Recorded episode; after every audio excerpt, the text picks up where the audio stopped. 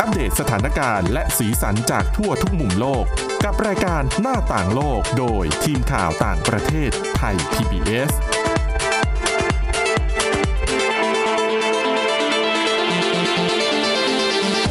สวัสดีค่ะ ต้อนรับคุณผู้ฟังเข้าสู่รายการหน้าต่างโลกนะคะ มาอัปเดตสถานการณ์แล้วก็สีสันจากทั่วทุกมุมโลกกับทีมข่าวต่างประเทศไทย PBS ค่ะ วันนี้อยู่กับคุณจารุพร โอภาสรัฐ แล้วก็ดิฉันทิพย์ตะวันเทระนยพงค์ค่ะ สวัสดีค่ะ สวัสดีค่ะ วันนี้เราเริ่มกันด้วยเรื่อง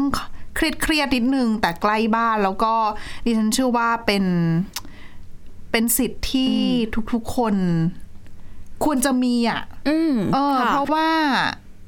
คือทุกคนก็เท่าเทียมกันเนาะ ใช่ ผู้หญิง ค่ะ ผู้ชาย อืม มันเป็นสิทธิ์ในเรื่องของ คือบางคนบอกพูดเรื่องสิทธิ์การแต่งงาน ไม่ใช่อันนี้สิทธิ์เรื่องการหย่า อ่าถูกต้อง คือต้องจำเป็นจะต้องมีด้วยเหรอสิทธิ์เรื่องการหย่า บางคนอาจจะงงก็ก็หย่าก็หย่า เออก็ ทำไมต้องมาพูดถึงเรื่องของสิทธิ์ คือเหมือน ใช่ ทุกคน เหมือนถ้าพูดกันตามทั่วไปก็คือทุกคนมันย่อมมีวันเปลี่ยนแปลง คือเราไม่รู้หรอก อ่ะใช่ ว่าวันนี้แต่งงานกัน แล้ววันหน้าจะอยู่กัน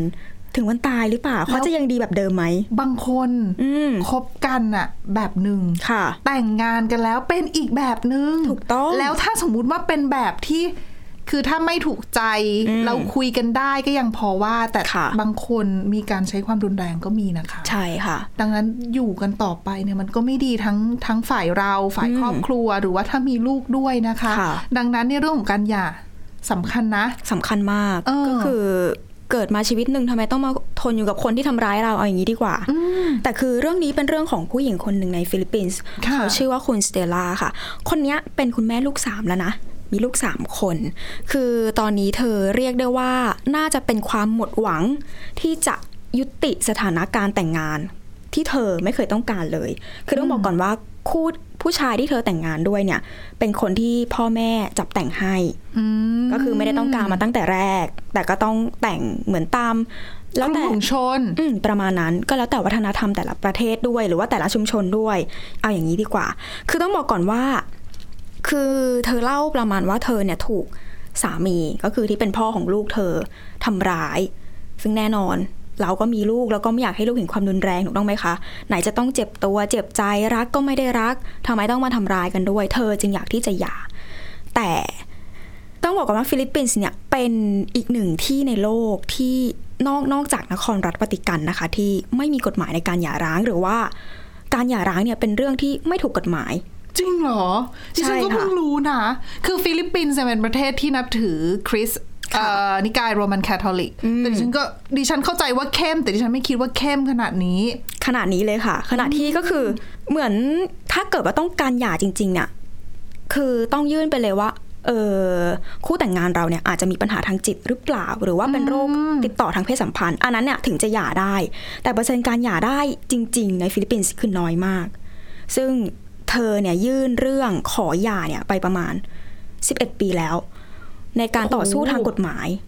แต่ทุกวันนี้คือยังต้องรอผลอยู่ดี ถ้าเกิดว่าให้ดิฉันเล่านะคะ คือ ผู้ที่ต้องการยุติการแต่งงานในฟิลิปปินส์เนี่ยจริง ๆ เขาบอกว่าสามารถขอเพิกถอนจากศาลได้ แต่รัฐบาลเองก็สามารถที่จะอุทธรณ์คำตัดสินเหล่านั้นได้เช่นเดียวกัน แล้วรัฐบาลมาเกี่ยวอะไรกับเรื่องของชีวิตของเรา อืม อืม ก็คือเหมือนกับว่า เออต้องเรียกว่าเป็นมีศาสนาจักรที่ อืม ก็ค่อนข้างที่จะเคร่ง ด้วยความที่เคร่งมาก ๆ ก็เลยจะ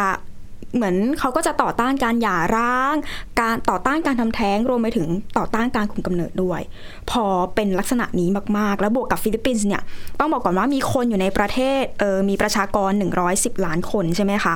78%เนี่ยแหละเป็นคาทอลิก อืม ก็ตีไปประมาณ 85 ล้านคน ก็ทำให้กลุ่มศาสนาจักรเนี่ยค่อนข้างที่จะเหมือนมีอำนาจมากนิดนึง เพราะฉะนั้นนักการเมืองหลาย ๆ คนเองก็เลยพยายามที่จะระวังแล้วก็เหมือนหลีกเลี่ยงความขัดแย้งกับกลุ่มศาสนาจักร ในเรื่องของประเด็นที่มันละเอียดอ่อนมาก ๆ นี่เองก็เลยทำให้เหมือนกลายเป็นว่า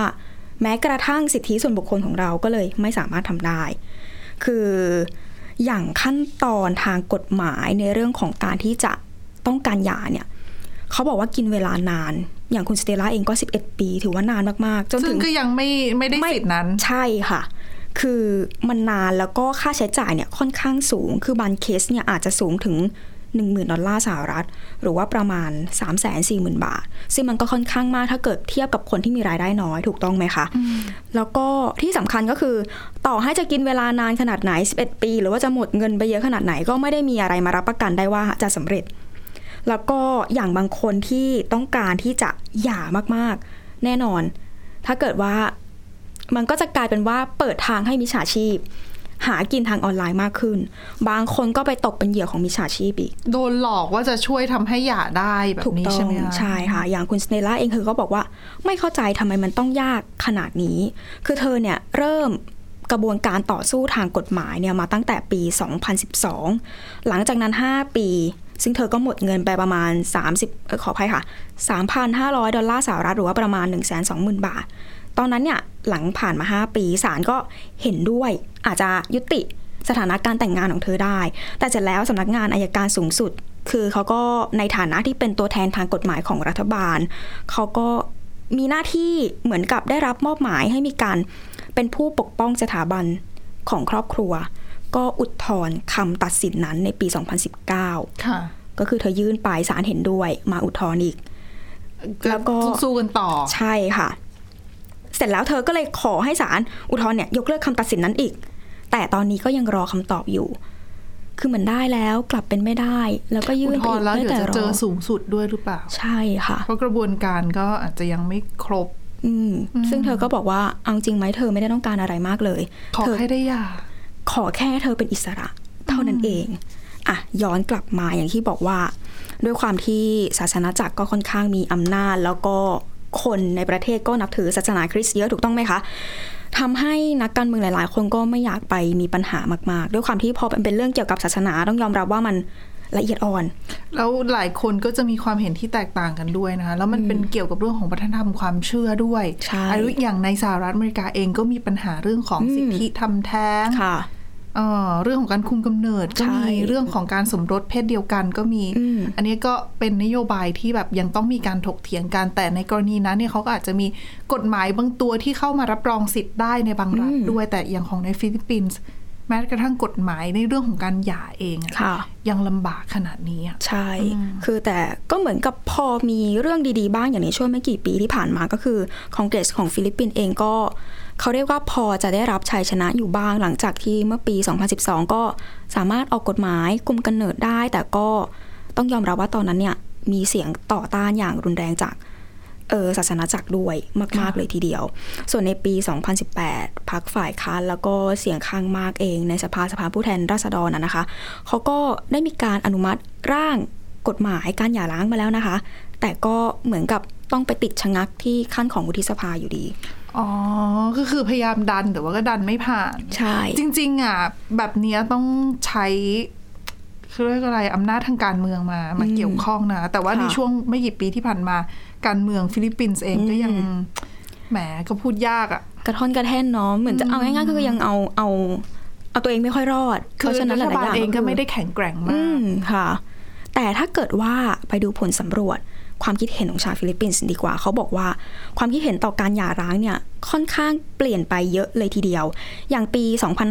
2005 43%ของชาวฟิลิปปินส์เนี่ยเขาสนับสนุนให้การหย่าเนี่ยเป็นเรื่องที่ถูกกฎหมาย แต่คนที่ไม่ได้สนับสนุนก็คือต้องการให้เรื่องของการหย่าเป็นเรื่องผิดกฎหมายต่อหย่าไม่ได้เงี้ยค่ะ มี 45%มีมากกว่าแล้วก็ค่อนข้างที่จะสูสี แต่พอมาในปี 2017 ผลสำรวจเขาพบว่า ผู้ที่ต้องการให้เรื่องของการหย่าเป็นเรื่องถูกกฎหมายเนี่ยเพิ่มขึ้นเป็น 53%ส่วนผู้ที่ไม่เห็นด้วยก็ลดลงไปอยู่ที่ 32%ก็อาจจะพอ อืม อาจจะต้อง แนวโน้มของสังคมเริ่ม อืม เปลี่ยน ใช่ค่ะ แต่ก็ อาจจะต้ ถื อง อว่าตัวเลขที่ไม่เห็นด้วยเนี่ย ยังเยอะอยู่นะคะ ดิฉันว่าก็เยอะนะ มากอยู่ทีเดียวคือโหท่านหนึ่ง ก็หนึ่งในสามอ่ะของผู้ตอบแบบสำรวจ ใช่ก็คือค่อนข้างน่ากังวลอาจจะต้องรอเวลาแล้วก็ให้เหมือนสังคมเปลี่ยนทัศนคติไปมาก ๆ กว่านี้ก่อน แล้วก็ย้อนไปดูเรื่องของที่บอกไปว่ามันมีมิจฉาชีพออนไลน์ ค่ะ เรื่องเนี้ยน่ากังวลคือ ด้วยความที่กระบวนการมันยุ่งยากในการที่จะขอให้ศาลเนี่ยยุติการแต่งงาน แน่นอนมิจฉาชีพมี ขออภัยค่ะ มีช่องทางการหารายได้เพิ่มมากขึ้น เรื่องนี้เนี่ยสำนักข่าว AFP เขาก็จะมีหน่วยตรวจสอบข้อมูล เขาไปพบว่ามีโพสต์บน Facebook นะคะ ก็คือเหมือน เปิดเป็นกระบวนการเลยค่ะว่า โหมาฉันจะรับทำให้นะ ช่วยให้กระบวนการเนี่ยมันง่ายขึ้น มันเร็วขึ้น แล้วคือก็แน่นอนคนที่เขาเดือดร้อนทุกข์ใจมาก อืม ๆ เขาแบบโห ฉันรอกระบวนการที่มันต้องเป็น นานมากแล้ว เป็น ห ไป ลายปี ถูกต้องมันจะเป็นไปตามกฎหมายปกติ แต่มันมันดูไม่ปกติสักทีก็เลยต้องพึ่งตรงนี้ สุดท้ายก็คือมีเหยื่อถูกหลอกเยอะมาก อย่างเหยื่อคนนึงเนี่ยเขาก็บอกว่าเธอเนี่ยถูกเรียบเก็บเงินไปประมาณ 83,000 บาทนะคะตีเป็นเงินบ้านเรา เพื่อช่วยในการที่จะเพิกถอนสถานะทางแต่การแต่งงานของเธอ แต่ก็สุดท้ายก็คือโดนหลอกไปอะค่ะ ก็เสียเงินแล้วก็เสียเวลาแล้วก็ไม่ได้ตามที่ตัวเองต้องการด้วย ต้อง ใช่ กลับมาเข้าสู่กระบวนการทางกฎหมายเหมือนเดิม ถูกต้อง ซึ่งเธอก็บอกว่า สุดท้ายเนี่ย ตอนเนี้ยเธอกำลังตัดสินนะคะกำลังที่จะตัดสินใจที่จะเปลี่ยนศาสนาเลยค่ะ อ๋อ แบบนี้ก็น่าจะเป็นอีกทางออกหนึ่งด้วย ใช่ใช่คือจริง ๆ เธอก็ตัดพ้ออยู่ประมาณ ว่า มันใช้เวลานานมาก เงินก็ต้องใช้ อืม แล้วก็ไม่ได้มีอะไรมาการันตีจริง ๆ ว่าเธอเนี่ยจะสำเร็จในกระบวนการตรงนี้ เธอก็เลยต้องหาทางที่ง่ายกว่าก็คือการเปลี่ยนศาสนา เธอก็เลยมองว่าอาจจะเปลี่ยนไปเป็นศาสนาอิสลาม แต่อิสลามก็ยิ่งหย่าไม่ได้ก็ยิ่งหย่ายากหรือเปล่าอะ คือเหมือนเธอก็พูดประมาณแค่ว่า คือที่เปลี่ยนไปก็เพื่อที่จะหวังให้เหมือนสามารถหย่าร้างได้ภายใต้ของกฎหมายของอิสลาม ดิฉันก็ไม่แน่ใจว่าอิสลามในฟิลิปฟิลิปปินส์เนี่ยอาจจะมีความเคร่งหรือไม่เคร่งแตกต่างกันไปตามพื้นที่ด้วย ซึ่งเธอก็บอกว่าต้องพยายามทำทุกอย่างจริงๆ เพื่อให้เธอเนี่ยกลับมาเป็นโสดอีกครั้งให้ได้ แล้วก็มีผู้เชี่ยวชาญ ด้านกฎหมายครอบครัวเขาก็บอกด้วยนะคะ ว่าจริงๆจำนวนผู้ที่ตกเป็นเหยื่อบริการปลอมๆแบบนี้เนี่ย มันน่าจะเป็นตัวแสดงให้เห็นแล้วว่า จริงๆ ฟิลิปปินส์เองต้องมีความจำเป็นอะไรบางอย่างที่จะต้องมีการออกกฎหมายใหม่ๆ มาได้แล้ว ไม่อย่างนั้นก็คือหลายทอดเหลือเกิน เหยื่อนอกจากจะเจ็บปวดกับการมีครอบครัวที่ไม่ต้องการแล้วไหนจะต้องมาโดนหลอกอีก ก็คงจะเป็นเรื่องที่ไม่ใช่สักเท่าไหร่ แต่ก็มีคุณพ่อบาทหลวงในคณะสงฆ์ในฟิลิปปินส์เขาก็บอกว่าจริง ๆ เนี่ยฟิลิปปินส์ควรภูมิใจนะ เพราะว่าเป็นประเทศเดียวนอกจากวัติกัน ที่ยังคงยึดมั่นในแนวคิดการแต่งงานแบบดั้งเดิมอยู่ ซึ่งเขาก็บอกว่าในทุกความสัมพันธ์เนี่ย มันก็ต้องมีความไม่สมบูรณ์แบบอยู่เสมออยู่แล้ว เขาก็แสดงทัศนคติบอกว่าจริง ๆ การหย่าร้างกับคู่รักที่ชอบใช้ความรุนแรงเนี่ยจะทำให้ความรุนแรงเนี่ยยืดเยื้อไป เพราะว่าสมมติว่าสามีเราเป็นคนชอบใช้ความรุนแรง ถ้าเราหย่าไป เขาก็จะไปแต่งงานใหม่ แล้วก็ไปใช้ความรุนแรงกับคนอื่นๆต่อไป แต่จริงๆ แล้วเนี่ยคือพอเกิดเหตุการณ์แบบนี้ขึ้น อืม ดิฉันคิดว่าถ้ามันเป็นความรุนแรงในครอบครัวแบบเนี้ยทางหน่วยงานของภาครัฐเอง หรือว่าแม้กระทั่งเจ้าหน้าที่ตำรวจ เราสามารถน่าจะสามารถดำเนินความคดีความทางกฎหมายได้เช่นเดียวกันเหมือนกัน อื นะ มดิฉันก็ เพราะว่าถือเป็นการใช้กำลัง ใช่ใช่ค่ะ แล้วก็แต่ว่าในเรื่องของการใช้ความรุนแรงในครอบครัวมันอาจจะมีปัญหาในส่วนของเรื่องของลูกหรือว่าเรื่องของอะไรที่การการอยู่ร่วมกันที่จะตามมาแล้วจะเป็นปัญหาหลังจากนั้น ซึ่งดิฉันเชื่อว่าในหลาย ๆ ประเทศเนี่ยถ้าเป็นเคสแบบเนี้ยหน่วยงานที่เป็นด้านสังคมสงเคราะห์ ถ้ามีลูกเขาอาจจะพาเด็กออกแยกออกไป ค่ะ อยู่อีกที่หนึ่งเพื่อบำบัด ในขณะที่แม่ที่ถูกกระทำหรือว่าคงคงจะไม่มีผู้หญิงทำร้ายร่างกายผู้ชายมั้งหรืออาจจะมี อาจจะมีแต่อาจจะเกิดขึ้นน้อยในสังคม จนเราไม่ได้รับรู้ อ่ะ อืม ก็ก็ถ้าเป็นเคสของผู้หญิงอะไรอย่างงี้ก็อาจจะมีพาตัวไปก็คือ ให้มีการเอ่ออาจถ้าถ้าอยากจะหย่าก็อาจจะให้หย่าแล้วก็มีการดำเนินคดีทางกฎหมาย เพื่อเพื่ออะไรเรียกร้องอะไรหลังจากนั้นก็ก็ว่ากันไปแต่ ค่ะ ว่าถ้าสมมติว่าเบื้องต้นไม่ได้ไม่ได้รับสิทธิ์ในการหย่าแล้วเนี่ย มันก็ต้องมีกลไกอื่นนะ ในการช่วยเขาไม่ใช่ ไม่ใช่ให้เขาต้องมา ใช่ ทนทุกข์ทรมานกับกับเรื่องที่มันไม่ควรจะเกิดขึ้นแบบนี้ะ คือ นะะ อย่างในฟิลิปปินส์ถ้าเกิดว่าหย่าไม่ได้อย่างเงี้ยค่ะโหหลายคู่แน่นอน คุณสเตลล่าเองหย่าไม่ได้ก็คือทำได้อย่างเดียวคือ แยกกันอยู่ เธอก็ออกมาแยกกันอยู่แล้วก็คือเธอเนี่ยก็ก็เหมือนมีคู่รักก็คือมีแฟนใหม่นั่น ค่ะ เองก็คือแยกออกมาเอาลูก ค่ะ มาอยู่ด้วย แล้วก็ไปอยู่กับแฟนใหม่คือ ด้วยความที่เธอก็เติบโตมากับการเป็นคาทอลิกเป็นคนคริสต์อย่างเงี้ยค่ะ เธอบอกว่า เธอโตมาด้วยคริสต์มาทั้งชีวิตเลยนะ แต่คืออตอนเนี้ยเธอเหมือนเลือกที่จะไม่ไปโบสถ์แล้ว เพราะว่าไปก็ไปเจอกับคนซุบซิบนินทาหาว่าเธอเนี่ยมีชู้ อ่า อืมทั้งทั้งๆที่เหมือนเธอก็บอกว่าก็เธอโดนทำร้ายทำไมเธอต้องท เปลี่ยน น ไปแล้วเออ ใช่ แล้วก็ เหมือนพ่อเธออยู่กับแฟนใหม่ใช่ไหมคะ แต่ก็ไม่สามารถที่จะแต่งงานกับเขาได้อยู่ดี เพราะว่ากฎหมายอันนั้นมัน สิทธิ์ต่างๆ ที่จริงๆคู่รักคนใหม่ของเขา อืม ควรจะได้ด้วย ค่ะ แล้วก็ตัวเธอที่ควรจะได้ด้วยเนี่ย ใช่ ก็ไม่ได้ เพราะว่ายังติดอยู่กับกับคน ถูก เก่า ต้อง อยู่ คือเหมือนการแต่งงานที่มันอยู่ในกฎหมายเนี่ย ที่มันยัง อ่า ครอบคลุมเธออยู่เนี่ย มันยังไม่สิ้นสุด มัน ลงตามกฎหมายสักที ซึ่งเธอก็เหมือนแบบพยายามมานานแล้ว แล้วเธอก็เหมือนผู้คนก็คิดว่าเธอเนี่ยยังแต่งงานอยู่ เพราะว่ากฎหมายมันยังครอบเธออยู่ ใช่ค่ะ และกลับกลายเป็นว่าทุกคนมองว่าเธอเป็นคนบาป นั่นน่ะสิ อืม แต่จริงๆแล้วเธอคือเหยื่อที่ถูกทำร้า ใช่ ยนะคะ คือเธอก็บอกด้วยนะคะว่า ทุกคนเนี่ยยังเชื่อว่าอะไรก็ตามที่พระเจ้ารวมเป็นหนึ่งแล้วไม่สามารถแยกออกจากกันได้ แม้ว่าต่อให้สามีของคุณทำร้ายคุณ แต่สุดท้ายก็ยังทำอะไรไม่ได้ เพราะว่าผู้คนก็ยังเชื่อแบบนั้น แล้วด้วยความที่กฎหมายก็ไม่ได้เอื้อ ที่จะให้คนคนหนึงหลุดพ้นจากความทรมานด้วย ซึ่งเธอเองก็บอกว่าไอความสัมพันธ์ที่เธอมีกับสามีของเธอที่แต่งงานตามกฎหมายกันเนี่ยค่ะ มันทำให้เธอแบบ กระทบกระเทือนจิตใจมาก จนเธอพยายามที่จะฆ่าตัวตายมาแล้วถึงสองรอบนะคะ แล้วเธอก็ยืนยันด้วยค่ะว่าจะไม่ให้ลูกเธอแต่งงาน จนกว่าในฟิลิปปินส์เนี่ยการหย่าร้างจะเป็นเรื่องถูกกฎหมาย คือจะอยู่ด้วยกันกับแฟนก็ได้ จะมีลูกกันกี่คนก็ได้ แต่อย่าแต่งงาน เธอได้แต่บอกลูกเธออย่างนั้น เพราะว่าไม่อยากให้มีชะตากรรมแบบเธอนั่นเอง นะคะอ่ะก็เป็นเรื่องที่พอมันเป็นเรื่องของกฎหมายมันก็ต้องใช้รัฐบาล ค่ะ ใช้สภาในการผลักดันนะคะ ดังนั้นเนี่ยอาจจะต้องใช้เวลาด้วย เพราะว่าสภาเอยรัฐบาลเอยก็ต้องมองในส่วนของเรื่องของความคิดเห็นของสาธารณะ ถูกค่ะ แล้วถ้าคนจำนวนไม่น้อยยังคงมองแบบนี้อยู่ แล้วก็เขามองว่าเขายังไม่อยากแตะประเด็นนี้ การแก้ไขกฎหมายจริง ๆ อาจจะทำได้ยาก อืมสุด แต่ ท้าย ว่า อาจจะกลายเป็นความขัดแย้งในสังคมก็ได้อะ ใช่แต่ว่าแต่ว่าปัญหาที่มันเกิดขึ้นแล้ว อืม ในบ้าน ค่ะ ในผู้หญิงสักคนหนึ่งที่ถูกทำร้ายอย่างเงี้ย ค่ะ จริง ๆ ก็ต้องมีหน่วยงานต่างๆ เข้าไป ใช่ ดูแลช่วยเหลือถึงแม้อ่ะหย่าไม่ได้แต่เขาต้องเข้าไปช่วยดูแลไหม แต่ว่าพอหย่าไม่ได้มันก็จะกระทบอย่างที่คุณจารุพรบอกเรื่องของสังคมการใช้ชีวิตในสังคมของเขาเอง อืม ลำบากจริง ๆ ใช่ค่ะ อ่ะพามาดูกันเรื่องถัดมาเป็นเรื่องดีๆกันบ้าง นะคะ อันนี้เป็นเรื่องเกี่ยวกับประเทศจีน อืม คือปัจจุบันปฏิเสธไม่ได้แล้วล่ะว่า ค่ะ ประเทศนี้นี่เขาก้าวขึ้นมาเป็นผู้นำโลกและในหลาย ๆ ด้าน ค่ะ หนึ่งในนั้นคือด้านอวกาศ โอ้ เออแล้วหน่วยงานที่เป็นสถาบันวิจัยของกองทัพเออจริงๆ ไม่ใช่สถาบันวิจัยของกองทัพ เป็นสถาบันวิจัยที่ได้รับเงินทุนสนับสนุนจากกองทัพสหรัฐ อืม เขาประเมินไว้นะคะว่าจีนเนี่ยน่ากลัวมาก ค่ะ เพราะว่าน่าจะไล่ตามสหรัฐอเมริกาแล้วก็แซงหน้า คาดว่าจะแซงหน้าเป็นผู้นำด้านอวกาศได้ภายในปี 2045 หรือว่าในอีก 22 ปีนับจากนี้ โห เร็วนะคะ เอาจริงๆเร็ว ใช่ นะ ใช่เพราะเขาออกตัวมาเพิ่งไม่นานเอง ค่ะ คนแรกที่เขาส่งไป คนจีนคนแรกที่ได้ไปท่องอวกาศเนี่ย อืม เป็นภารกิจเมื่อปี 2003 ค่ะ มีชื่อว่าพลตรีหยางลี่เว่ยเป็นความก้าวหน้าครั้งสำคัญที่เกิดขึ้นกับวงการท่องอวกาศของจีน คือจีนส่งนักบินอวกาศไปนอกโลกเนี่ย ค่ะ ละเอ่ออย่างที่บอกว่าตั้งแต่ปี 2003 ละ อืม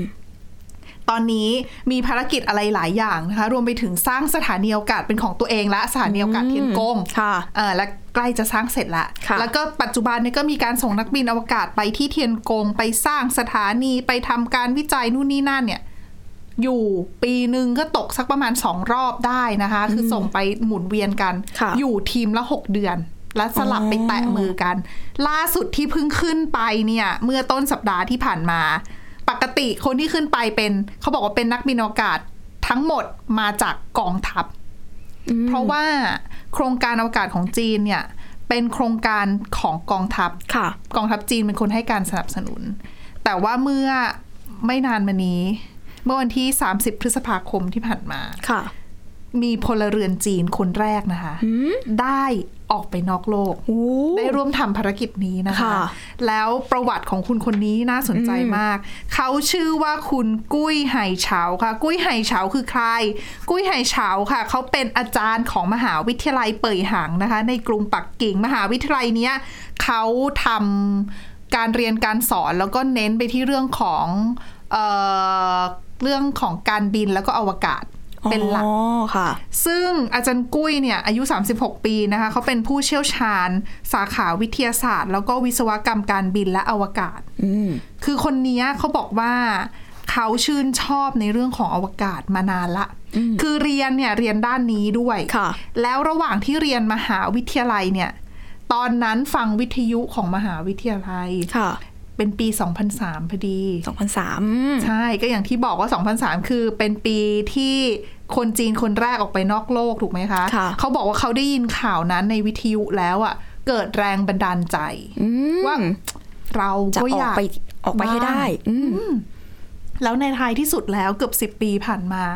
ความฝันก็เป็นจริงนะคะ ได้เดินทางออกไปนอกโลกจริง ๆ โดย ค่ะ เขาเนี่ยเขาบอกว่าเอ่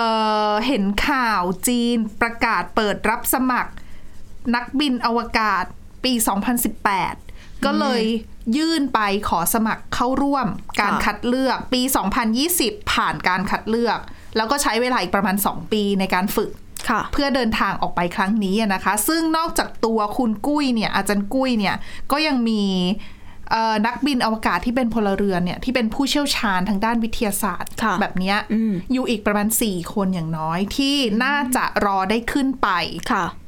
ในอวกาศอีก เขาไปทำอะไรคืออปกติเขาบอกว่านักบินอวกาศที่ออกไปนอกโลกเนี่ยก็คือจะเป็นคนของกองทัพถูกไหมคะ ค่ะ ก็จะได้รับการฝึกอบรมในฐานะให้เป็นนักบินอวกาศโดยเฉพาะ ไปขึ้นไปก็คือเพื่อไปสร้างสถานี ค่ะ ไปทำงานในเชิงเทคนิค อืม มากกว่าที่จะเน้นไปที่เรื่องของงานวิจัย คือจริงๆทำวิจัยแหละ แต่ว่าก็ไม่ได้เป็นผู้เชี่ยวชาญโดยเฉพาะงานไม่ ค่ะ ได้เรียนมาโดยเฉพาะทาง อืม แต่การที่อาจารย์กุ้ยขึ้นไปแบบเนี้ยด้วยความที่เขาเป็นผู้เชี่ยวชาญเฉพาะทาง หน้าที่หลักของเขาที่เทียนกงเนี่ยก็คือการทำการทดลองทางวิทยาศาสตร์ มีอย่างเดียวเลยนะหน้าที่ของเขาอะ่ะคือคนอื่นที่ขึ้นไปเนี่ยก็ไปสร้างสถานี ไปทำงานทางเทคนิคตาม ค่ะ ที่คนก่อนๆเคยทำแต่หน้าที่ในการที่จะทดลองทางวิทยาศาสตร์ นอกโลกในบรรยากาศที่ไร้แรงโน้มถ่วง อ่ะ เนี่ย ค่ะ ก็คืออาจารย์กุ้ยจะเป็นคนทำนะคะ ซึ่งการทดลองของเขาเนี่ยเขามองเอาไว้หลายอย่าง หนึ่งในนั้นก็จะมีเรื่องของการศึกษา ปรากฏการณ์ควอนตัม แล้วก็ทฤษฎีทางฟิสิกส์ต่างๆ รวมไปถึงเรื่องทฤษฎีสัมพันธภาพทั่วไปด้วย ก็คืออนั่นแหละหลักๆ ก็ไป ค่ะ เรื่องของดูเรื่องของทฤษฎีฟิสิกส์ต่างๆ นอกโลกในภาวะไร้แรงโน้มถ่วง ค่ะ แล้วเขาก็เลยเชื่อว่าน่าจะช่วยทำให้งานวิจัยต่างๆ เนี่ยมันเห็นผลได้เยอะขึ้น มีประสิทธิภาพมากขึ้น เพราะว่าเอาตัวผู้เชี่ยวชาญจริง อ่ะใช่ ๆ ขึ้นไปทำงานบนนั้น ค่ะ อืมซึ่งก็น่าสนใจมากทีเดียว เพราะว่าหลังจากนี้หลายคนจับตามองว่า โครงการอวกาศของจีนเนี่ยน่าจะได้เห็นพลเรือนขึ้นไปเยอะมากขึ้น แล้วก็เป็นการเปิดโอกาสให้กับคนจีนทั่วไปที่จะที่จะฝัน อืม ที่จะหวัง ใช่ใช่ค่ะ ออกไป นอกโลก นอกโลกออกไปท่องอวกาศได้บ้าง เพราะว่าถ้าเราไปดูประเทศอื่น อืม ๆ โครงการอวกาศของประเทศอื่น ๆ เนี่ย ส่วนใหญ่เป็นพลเรือน คือมีมีกองทัพเข้าไปเอี่ยวด้วยก็มี แต่ว่า ค่ะ พลเรือนเนี่ยก็จะเข้ามามีบทบาทค่อนข้างมากทีเดียว ดังนั้นเนี่ยหลาย ๆ คนก่อนหน้านี้ก็เลยมองอย่างสหรัฐอเมริกาก็จับตามองว่าจีนเนี่ยไปผูกโยงว่าโครงการอวกาศของจีนเนี่ยเป็นเรื่องของกองทัพเกี่ยวข้องกับเรื่องของความมั่นคง ดังนั้นก่อนหน้านี้สหรัฐอเมริกาก็เลยแบนจีน ค่ะ ไม่ให้ใช้งานสถานีอวกาศนานาชาติหรือว่า ISS ค่ะ ของสหรัฐอเมริกาที่นอกโลกนี่จึงเป็นสาเหตุทำให้จีนต้องสร้างสถานีอวกาศของตัวเองเพื่อไปใช้งาน ค่ะ เออดังนั้นนะคะ ต้องจับตามองหลังจากนี้จริง ๆ ว่า โครงการอวกาศของจีนเนี่ยจะพัฒนาไปรวดเร็วมากขึ้นขนาดไหน เพราะอ่ะสถานีอวกาศน่าจะสร้างเสร็จปีนี้เขาคาดว่า แล้วก็จีนยังมีแผนที่จะเดินทางไป ส่งคนไปเหยียบดวงจันทร์ ค่ะ ในภายในปี 2030 อืม พยายามที่จะสร้างฐานบนดวงจันทร์ด้วย ค่ะ แล้วก็มีโครงการสำรวจดาวเคราะห์น้อยด้วย อืมเย ไป อะ ดาวอังคารเยอะมาก ค่ะ นะคะ ดังนั้นเนี่ยความสำเร็จที่จะเกิดขึ้นเนี่ยน่าจับตามองจีนบางคนเขาบอกว่าจีนกำลังพยายามที่จะแข่งขันกับสหรัฐอเมริกาเหมือนกับสมัยที่สหรัฐ แข่งกับสหภาพโซเวียตสมัยสงครามเย็นหรือเปล่า แต่ว่าถ้ามองในแง่หนึ่งเขาบอกว่า ก็มองได้ว่าทั้งจีนและสหรัฐอเมริกาเนี่ยกำลังจะไปบุกเบิก ทรัพยากรใหม่ อืม ๆ ไปบุกเบิกเรื่องของการใช้ทรัพยากรนอกโลก ซึ่ง ค่ะ ในท้ายสุดแล้วมันอาจจะเกิดประโยชน์ขึ้นกับ อ่าใช่ คนบนโลกทั้งใบก็ได้ อืม เอออ่ะ น่าสนใจที ค่ะ เดียว และนี่คือทั้งหมดของรายการหน้าต่างโลกในวันนี้ค่ะ คุณผู้ฟังสามารถติดตามฟังรายการได้ที่ www.thaipbspodcast.com หรือว่าฟังผ่านพอดแคสต์ได้ทุกช่องทาง ค้นหาคำว่าหน้าต่างโลกนะคะ วันนี้พวกเราแล้วก็ทีมงานลาไปก่อน สวัสดีค่ะ สวัสดีค่ะ Thai PBS podcast. View the world via the voice.